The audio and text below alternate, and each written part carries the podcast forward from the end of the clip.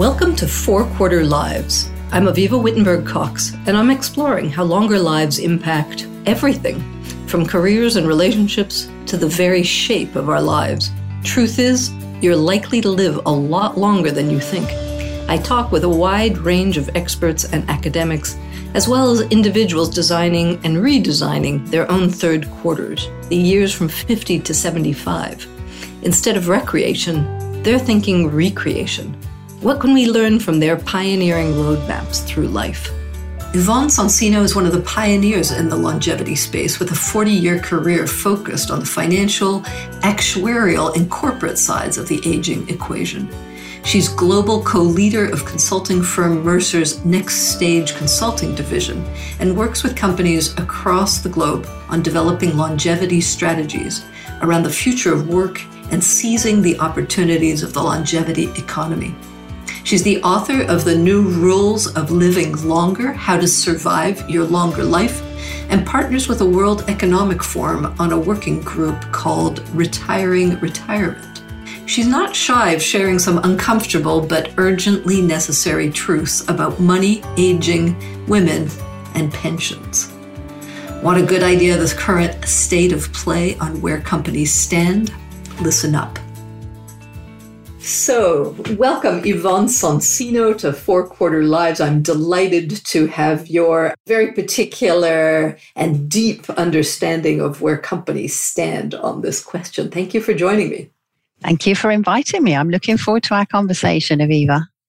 Now, you're a long term expert in this space that many are sort of flooding into in the last few years. Can you share how you first got interested and involved in this whole longevity theme? There were two things that triggered it for me. I came to studying later in life, and I'm sure that's no no surprise to you in your situation. But I was doing a master's degree in my my 40s, psychology, and it was a sort of very scientific psychology. And I wrote my dissertation. I had two choices. I could do one on aging or one on addiction. I found, choice! I found them both absolutely fascinating, but for me, aging was the one I knew would happen to me. So I wanted to study on that, and I looked at the aging. Impact. You could have opted for addiction, I, I guess, but I, I think aging was a was a healthier bet. yeah. So fatal, fatal but healthy. uh, absolutely. So I started to study the impact of aging on the hippocampus, which drives sort of sensory perception, spatial awareness. And, and just found it fascinating. But the, the second trigger was when in the UK, the default retirement age was abolished. So, in effect, companies couldn't retire people at a certain age. What year age. was that? When did they do that? It's about eight or nine years ago now. Mm-hmm. And I was working in house then, not in consulting. I was working in a financial services firm. And it actually meant for us that we had potentially two outcomes. We could be managing people that wanted to carry on working very, very late into their years, and their experience may or may not have been desirable. So there was a challenge potentially with keeping people that we may or may not need as a business and no no recourse for that which was very different for employers. Or it meant that people were going to retire early. And again it might have been skills that we needed or didn't need in the business. And it gave us very little control over succession planning. So for companies it became quite a challenge I just started to get interested in the impact and the implications of that, and then ended up getting so deep into it. I wrote a book, and we are where we are. Called a book called. Where uh, can we get it? Just so we uh, include that in the show notes. It's called "The New Rules of Living Longer: How to Survive Your Longer Life." And if you Google the title "New Rules of Living Longer," you'll go straight to my website. It's much cheaper there than on Amazon. Lovely, noted. So we're, we're going to pull out uh, all your knowledge and experience of these years. You've seen this evolve quite a lot, right? So, how would you evaluate what's the corporate lay of the land now in 2022? What what evolution have we seen in companies' understanding and embracing of this longevity issue? And where do you think we stand today? And are we moving fast enough? We're, we're moving very fast at the moment. I'd say the last two years I've seen more progress than in the last 10 put together. So I've Is got that some. the COVID effect? It might well be. I've got some data on it. So, two years ago in our global talent trend study, we saw around 17% of companies offering some form of phased or flexible retirement program. And in this year's study, so two years later, the 17% has increased to 39%. So it's more than doubled. And that is serious acceleration to my mind. And is that we are UK, really UK study? No, it's global. global. It's yep. global. And we're working with companies all over the world to look at building these phased and flexible retirement programs. And there's some really good models springing up. Some are public knowledge. So Unilever's U Work, for example, I think you've written yep. on this in an article. Yep. Um, they're really creative new employment model where people go onto a new employment contract. So they, they stay as a permanent employee, but they take up much more of a gig style contract role. And yeah, they almost create an internal gig economy, which gives people kind of security. It's almost like a Swedish model of work integrated yeah. into a single company. Yeah, that's right. And they aimed it first and foremost at older workers to keep experience in the business. But what's happened as they've moved from pilot to pilot around the world, I think it's in about 10 countries now, about half of the people in it are older workers and the other half are younger people. So people who want to work more flexibly in their young days, either caring for children or studying or even having a job with another firm.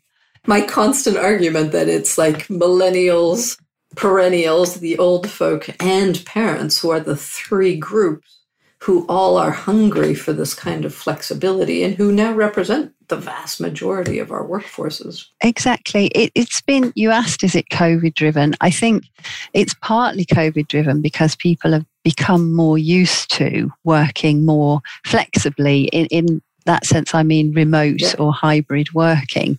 And it's become quite commonplace to do so. But I think it's also been driven by skill shortages. And that was happening anyway. Jobs are changing, skill needs are changing. And we've seen that that has really impacted on, on labour, labour forces we've seen the great resignation, the great retirement. So it's driving the labour pools down, shrinking them. And companies are certainly now coming to this with a much more keen appetite to embrace older workers as pools of good labour because they see experience there. They also see that the, the talent shortages and they're, they're really impinging on their ability to grow. So the the responses are phased and f- more phasing and flexibility at the end. So a bit of career management, keeping and retaining older people longer and perhaps less intensively, depending on their needs. The other is this kind of gig economy internally. Uh, Unilever is the only company I've seen try that. Is there? There's a lot of outsourcing of work that come. I mean, I heard that Google half of their employees are actually contractors. It's surprising. Uh, is that another part of the model that um, we're going to have two kinds of employees, one in, one out? It's surprising how many companies have a high percentage of, of contract workers. In my experience, I won't name names, but for one particular company, we didn't actually know how many gig workers were in place. So we had to go around and count them. And it took a while to count them because they're not Did in they, every they day. Didn't know, they didn't know either. Right? They didn't know either. They're not really on the normal HR systems, yeah. but the actual balance was 50 50. So 50% permanent, 50% contractors. And it really distorts your company's overall cost of labour and payroll costs. And we are seeing a growth in gig style workers. And with that, we're also seeing more pressure, quite rightly so, for more protection for gig style workers who typically fall out of the, the common protection programs like pension, unemployment, sickness benefits. So there's a lot out there in terms of the way employment models are changing. And they need to as well to be able to entice workers back in on their terms. So any other big buckets of shift? So, so flexibility at the end, gig all the way. Is is there a review of the whole shape of what career should look like? I, you and I have discussed a lot that you know the traditional upper out linear, rather masculine, one track model of a successful career has been obsolete for quite some time. Is this the moment? Are we going to start imagining all those lattice careers and different ways of people working and a little less pressure in the first half of uh, career life? We see now as a really good time to start looking at your employee value proposition, the EVP. And what I mean by that is the overall deal and the deal is what you get as a worker. And that's made up of some quite quantitative elements like pay and benefits and training, etc. But it's also made up of things like well-being, career progression, purpose. And it's looking at that holistic. We're now calling this the total well-being at work. And more and more now, and our global talent trends study backs this up, executives are wanting to look at that whole deal, the EVP, in a more holistic manner to make sure that all of the parts add up and that people can truly thrive and there, there are no real weak links in that model. Even just being a, a non purposeful organization can really crush all of the good work in, in the other segments I mentioned, or if your pay process is wrong, or if career progression doesn't work, or if you don't feel that sense of purpose or you don't get that well-being and feeling cared for. So companies are now really re-examining this and it is new and for us as consultants it's new we're devising new models that are more appealing for employees but that work for employers as well. It can't all be one sided. We've got to balance that employers need to get a job done, they need to drive their business forward. But that's much more now in partnership with employees and looking at this whole life experience and the, the deal as a holistic model for the future. So, just on uh, you know, one of the bigger bears, and I'm sure this is not just a stereotype; it's it's re- it's reality is that pay and age go hand in hand, and so there's this huge pressure on companies who are cost cutting often and restructuring that anybody over 50 is going to be more expensive than anybody under 50. And so the pressure to get rid of, I mean, we just had that case of CTV news anchor in Canada who was let go with gray hair and, and a very expensive package. It was probably more, more the package than the hair that got her out. But are we going to change that? Are we going to see sort of salaries peak and then return to something lower? Are we able to accept that kind of thing, or is that going to be sacrosanct? The data shows that actually salaries peak somewhere in the 40s to 50. And that has been true for many, many, many, many years. And if you look at people who stay in the same job, they don't necessarily get paid more than younger people. So if they're in the same job, they plateau rather than peak. They plateau at 40 to 50. Actually, in some industries like the care industry, the plateau is even younger. It's about 30. Um, it's not, not a, an industry. We, there's a lot of work needs to be done in terms of the deal for, for care workers. That's another podcast in its own right. Yes, we'll, but, we'll come back to that. Yeah, we'll come back to that. But the fact is that companies who think that older workers are the most highly paid and we need to get rid of some of them because they're becoming less productive, we've spent a lot of time analyzing that and, and looking at the actual facts and data. I'm pleased to report that we've just released a really good piece of research, a meta analysis of something like 22 companies, several million employees, and data points that shows that actually age has nothing to do with productivity. Doesn't matter if you're young, medium, or old, productivity levels overall are around the same. But what does drive value in a company is experience. And that typically goes with older ages. Not necessarily big older ages, but the more experience you have, that drives added value to the bottom line, regardless of the level of pay. So they're worth it, basically. Yeah. People who are earning more with that experience overall, they're worth it. They're adding value to your business. So any employer out there who's thinking of chopping heads to reduce costs, they need to think very carefully about that. I can send you the link to that piece of research. Yeah, terrific. We will be putting all of these reports okay. that you're referring to into the show notes so people yeah. can track back to them. Okay, so that's a lot of change and a lot of very recent change. So things are bubbling along. You've been a big part of this change. You're partnering with the World Economic Forum with a working group on retiring retirement and the longevity economy. Can you share some of the themes and learnings from that group and what yeah, it's been up to?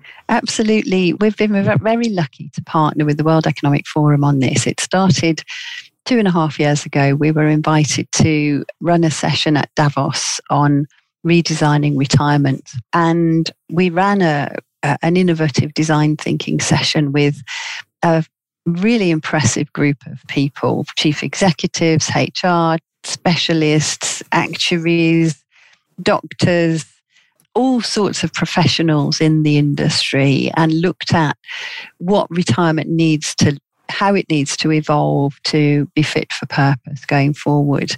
And some of the outcomes from that, as you can imagine, were much more flexibility around work, much more care around financial education, because often people don't realize they're going to run out of money significantly sooner than they die. Research shows we run out of money some eight to 20 years before we die given a it's a lot. Yeah, it's worse for women, as you can imagine. Again, there's another podcast. We'll come back to, we'll come back to that one. there's another podcast there. We then decided that we'd take that research with the World Economic Forum on a regional level and explore the differences across Asia, Europe, the Americas. So that's what we did for the following year. We we went and researched the the different regional outcomes the partnership now with the World Economic Forum has evolved, and this year we're looking specifically at the longevity economy, financial resilience for all generations. And the direction that we're taking with this piece of research is to look at what people understand by longevity. So, longevity literacy. Do younger generations, for example, understand what it might mean to live to 110? What does that mean in terms of life cycle, career cycle, education cycles, family cycles? And, and also, what is the awareness level? We're about to, to launch our research. So okay. it'll be a digital focus group that will go out globally in the next couple of weeks. I'm looking forward to seeing what the results will be. Other research in similar vein in the past by different organizations has shown that there's a divide and that people there's a there's half a group that will put their head in the sand and just think well I've got enough to worry about today. I can't think that far ahead. And there's another group that are really quite thoughtful about this and realize that, well, I may never be able to give up work. I may have to work and work and work and work and never, ever have an opportunity to retire. And it's pretty depressing.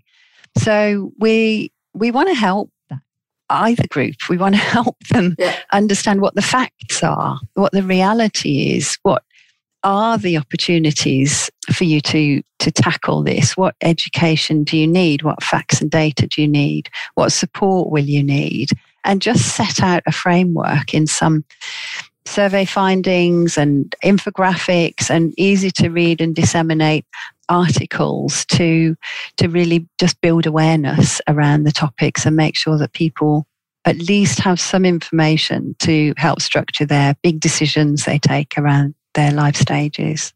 So that brings me to my sort of next focus. We've been looking a lot at the corporate perspective. If we switch to the individual perspective, and some countries are eliminating the retirement age, others in Europe are in the streets over this issue and, and really struggling even to nudge it upwards. Are people ready to keep working? What's the disconnect we're seeing between sort of this mass retirement we've seen during the pandemic and the need to plump up our pensions so we don't have that 8 to 20 year falling short on our finances before we die? Again, the research shows it's half and half divide. About half people out there want to carry on working because they really enjoy it. There's another half of people out there don't want to carry on working, but they can't. Is there a segment? Afford. Is there a profile of the segmentation? Is it education versus not? Is it? It's mixed. mixed. Yeah, okay. it's it's mixed. I think we are all very individual on this, and mm. some people love their job, and some people are very fit and able, and some people find purpose and meaning in getting up and going to work and they're the lucky ones actually who who do enjoy it and want to carry on. Those that can't afford to retire, it's a very different story. And the gap is so big, the financing gap is so big, we've got to make things easier for people to do that. And I, the companies I've been working with and interviewing people one to one on this, typically they want to reduce their hours. So reducing to say two, three days a week having good support and backup, you know, good technology to help them work remotely if they can, good opportunities to still access training and learning so that they keep their skills up to date. They're worried about falling behind with their skills. And just the support from their employer. So carrying on with things like health insurances, life insurance, disability insurance, and, and being able to continue contributing to pension plans, so that's what people are, are looking for. I mean, I've just cut down to three days a week myself. It's made a massive difference to my health. I can sleep now seven or eight hours a night. I've never slept really seven or eight hours wow. a night. It's amazing. Okay.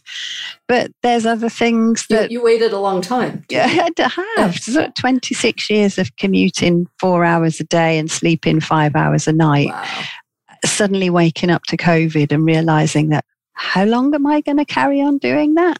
That's what happened for me. It really made me rethink. But on top of that, portfolio careers are interesting for people. And many of the people I've interviewed have either got aspirations to start their own business or volunteer or help care for family, grandparents, or grandkids. Or do and, all of the above. Or do, uh, and yeah, all of the above.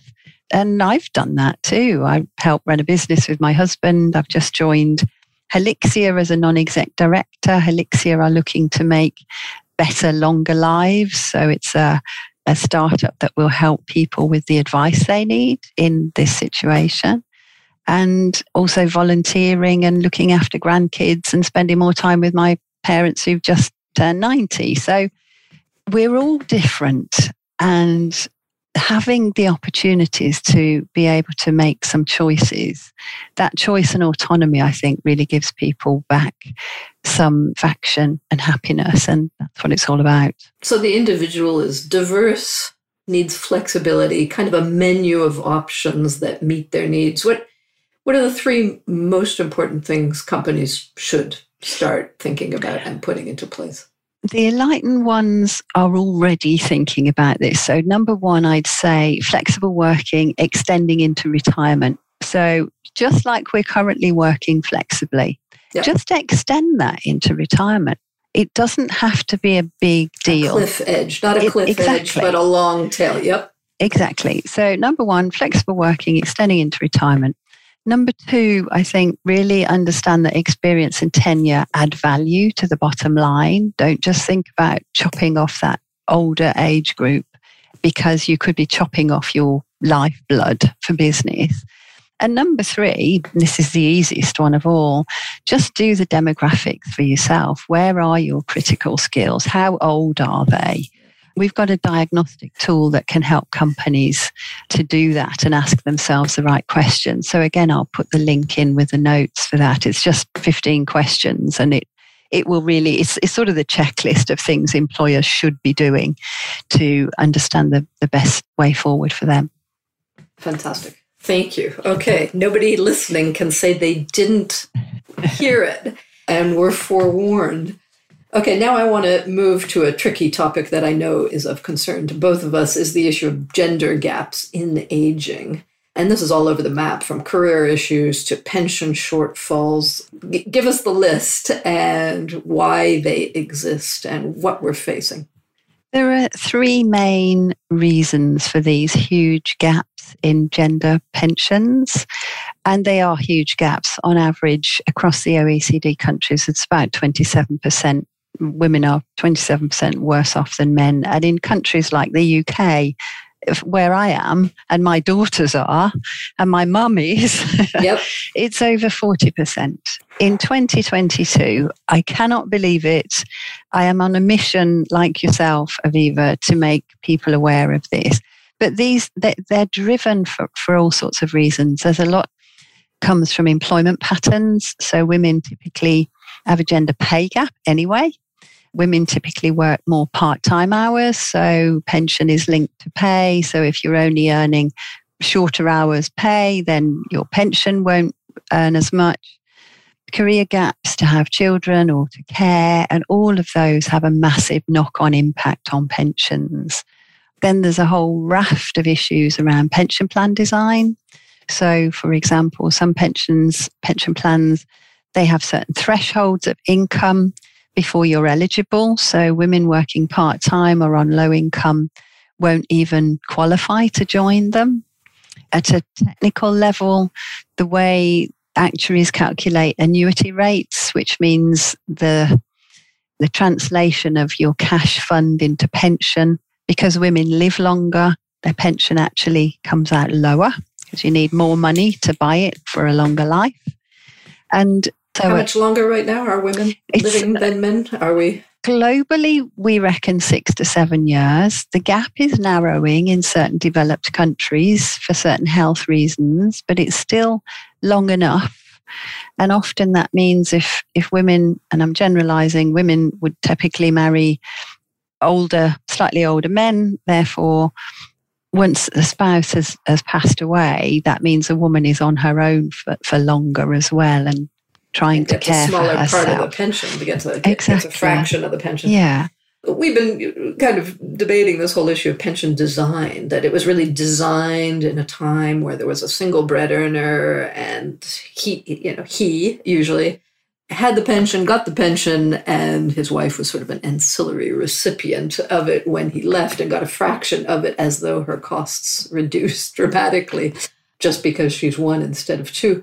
Is there any place, country, or company that is now totally adapting pension design to the reality of dual career couples and modern workforces and these different life expectancies that you're talking about? Nobody's nailed it yet, but there's some positive moves in the right direction. So, in some countries, there are good laws now protecting women on divorce and that women can access part of a male pension whilst they were together as part of a divorce settlement. Yes, because um, our listeners should know, which is something nobody knows, is that in many countries, when you divorce, the pension is not part of the yeah. asset class that gets divided. Yeah, it's huge and it's often way more in value than your next biggest asset, which could be your property. So I even had a conversation. Be forewarned, ladies. Be forewarned. Because, Before you walk out the door, check the 10 pension plan. Absolutely. Because a friend of mine who's a lawyer who recently got divorced didn't know this. And when she found out, and her husband was in a very pension plan, and it was worth more to her than the house. Yeah. So, be, yes, be warned because even even uh, the the well informed don't always know about this. So some countries are moving in, in the right direction in making protection for that. There are things like survivor pensions, so more and more information being made available about whether or not at retirement the male pension carries with it a survivor's pension. So, you, you know, a man can just draw X pension at retirement and not make any provision in there for it to reduce and continue being paid to spouse on death.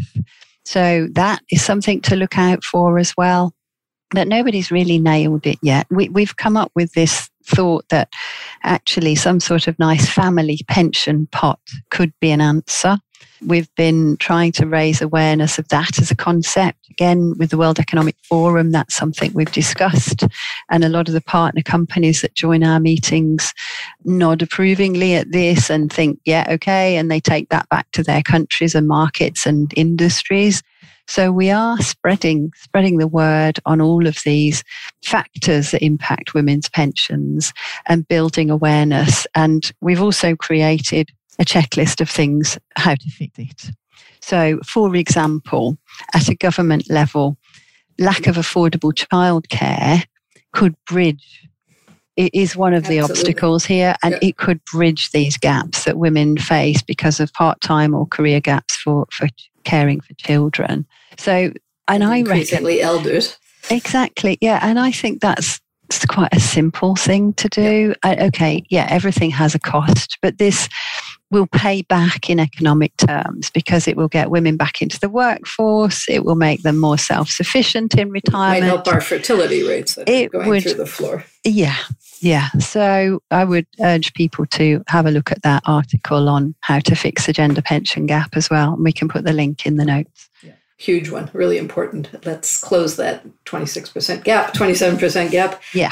Three things advice for women listening to this to better prepare their third and fourth oh. quarters?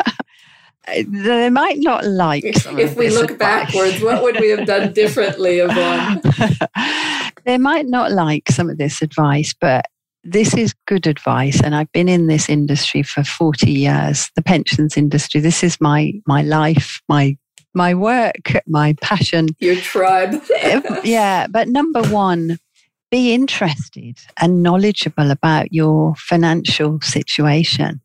You know, so many women frown upon money money's a dirty word, or, or if I get more money, it goes into the house or for my family or my children.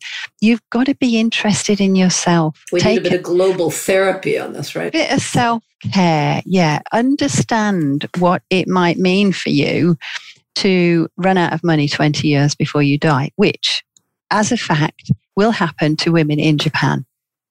So, women in Japan will run out of money on average 20 years before they die. That's not a good prospect. And we are smart enough to get interested in that. The second thing I'd say is look at the jobs that you're in and make sure they're on the right promotion trajectory. So we know from a pay equity and progression and promotion that certain jobs are more likely to accrue better salaries and higher leadership potential. So those jobs include roles that have P&L, profit and loss responsibilities, roles that involve managing people or projects or teams, roles that are in sales or frontline client facing so of getting stuck in the in the staff and support functions. Exactly. yeah. And the third thing I'd say is improve your own health factors. We do live longer, but not always in good health. And the, the research shows that our healthy life expectancy is declining with multiple chronic conditions occurring. And a lot of this can be prevented. So sure maybe our listeners are saying that this this is slightly contradictory that they have to get the you know, profit and loss pressure, high pressure job while maintaining their health is still it remains a conundrum as as you have just revealed about your own career, four hours yeah. of commuting. These are these are tough, tough. These they are tough. The circle. But improving your own health factors is something you can take control of. And like I said, I don't think every woman's going to like my advice here, but I've just started teaching training to be a yoga teacher. I'm 61 and, you know, I'm in a group of 25, 25 women, mostly in their 20s, and I can do a headstand with the best of them. But it's about taking taking these chances and risks and doing things that will improve your your own personal health. Okay, I'll, I'll let you know how popular that that list of recommendations went down. And I want to just conclude on there seems to be a massive task you've been involved in for a long time on building awareness. And there seem to be a couple of different narrative strands to this longevity conversation. They were ranging from the a whole group, you know, declaring ageism as the next ism, that we hate our future selves, that we really have to get over this last acceptable ism in the workplace. And then there's this whole other, much more sort of positive opportunity, the longevity economy. How do you reconcile or do you walk in between? What, what's your frame? For me, ageism and discrimination sicken me, sadly. So I have two big missions. I want to provide facts to dispel the myths. Yep. So older people are not washed up. They add value, experience and val- adds value to the bottom line. And this one about the gender pension gap, I want to fix that. And I want that on my tombstone. So I'm busy engaging many women and many men and many companies around the world to help on that mission. And it's receiving very positive feedback. So being proactive. Yvonne, thank you for all you do and for the time you've just shared with us. I think that clarion call went out loud and clear, and we'll all support you in both of those missions. So thank you very much. Thank you. Thanks in, very much indeed. Thanks for joining this conversation about four quarter lives, where we're designing lives that don't just get longer, but better. For more, you can follow my columns at Forbes or read my own account of a year back at school at Harvard in my newsletter on Substack called Elderberries.